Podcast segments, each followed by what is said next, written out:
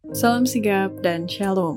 Renungan kita pada hari ini, Kamis 11 Agustus 2022, berjudul Roh Kudus Memberi Keyakinan. Ayat intinya terdapat di dalam Yohanes 16 ayat 8. Dan kalau ia datang, ia akan menginsafkan dunia akan dosa, kebenaran, dan penghakiman. Pena Inspirasi menuliskan yang dimaksud dengan judul renungan kita pagi ini, Roh Kudus memberi keyakinan, dikarenakan saya mengakui engkau mengampuni.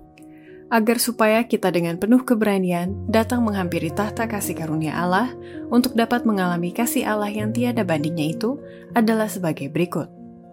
Pertama, bukti bahwa Roh Kudus memberi keyakinan karena ia mengingatkan kepada setiap orang akan kebenaran-kebenaran yang akan menjangkau hati manusia.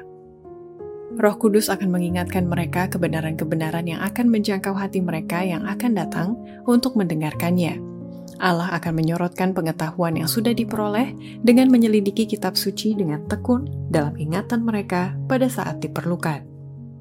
Kedua, bukti bahwa Roh Kudus memberi keyakinan karena setiap kali kita menunggu, berdoa, dan memandang kepada Yesus, kita sedang dituntun dan dikendalikan oleh Roh yang mulia itu.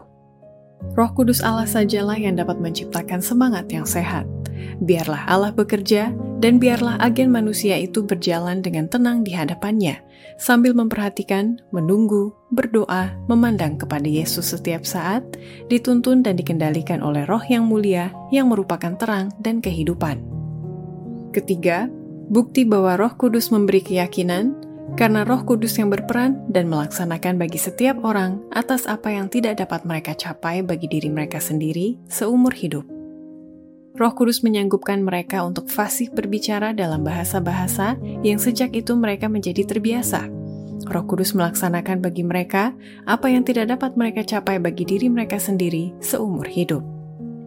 Keempat, bukti bahwa Roh Kudus memberi keyakinan karena Roh Kudus itu bekerja di dalam diri setiap umat Tuhan serta membimbing orang-orang yang berserah kepadanya. Kita tidak dapat menggunakan Roh Kudus. Roh Kuduslah yang menggunakan kita. Melalui roh itu, Allah bekerja dalam diri umatnya, baik kemauan maupun pekerjaan menurut kerelaannya. Tetapi banyak orang yang tidak mau berserah untuk ini.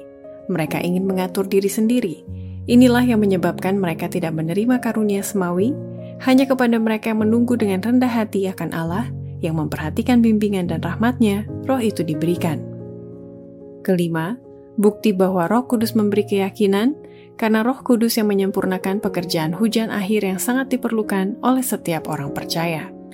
Sementara kita mencari Allah demi roh kudus, itu akan mengerjakan dalam diri kita kelemah lembutan, kerendahan hati, suatu ketergantungan secara sadar terhadap Allah untuk penyempurnaan hujan akhir. Demikianlah renungan kita pada hari ini, kiranya Tuhan memberkati kita semua.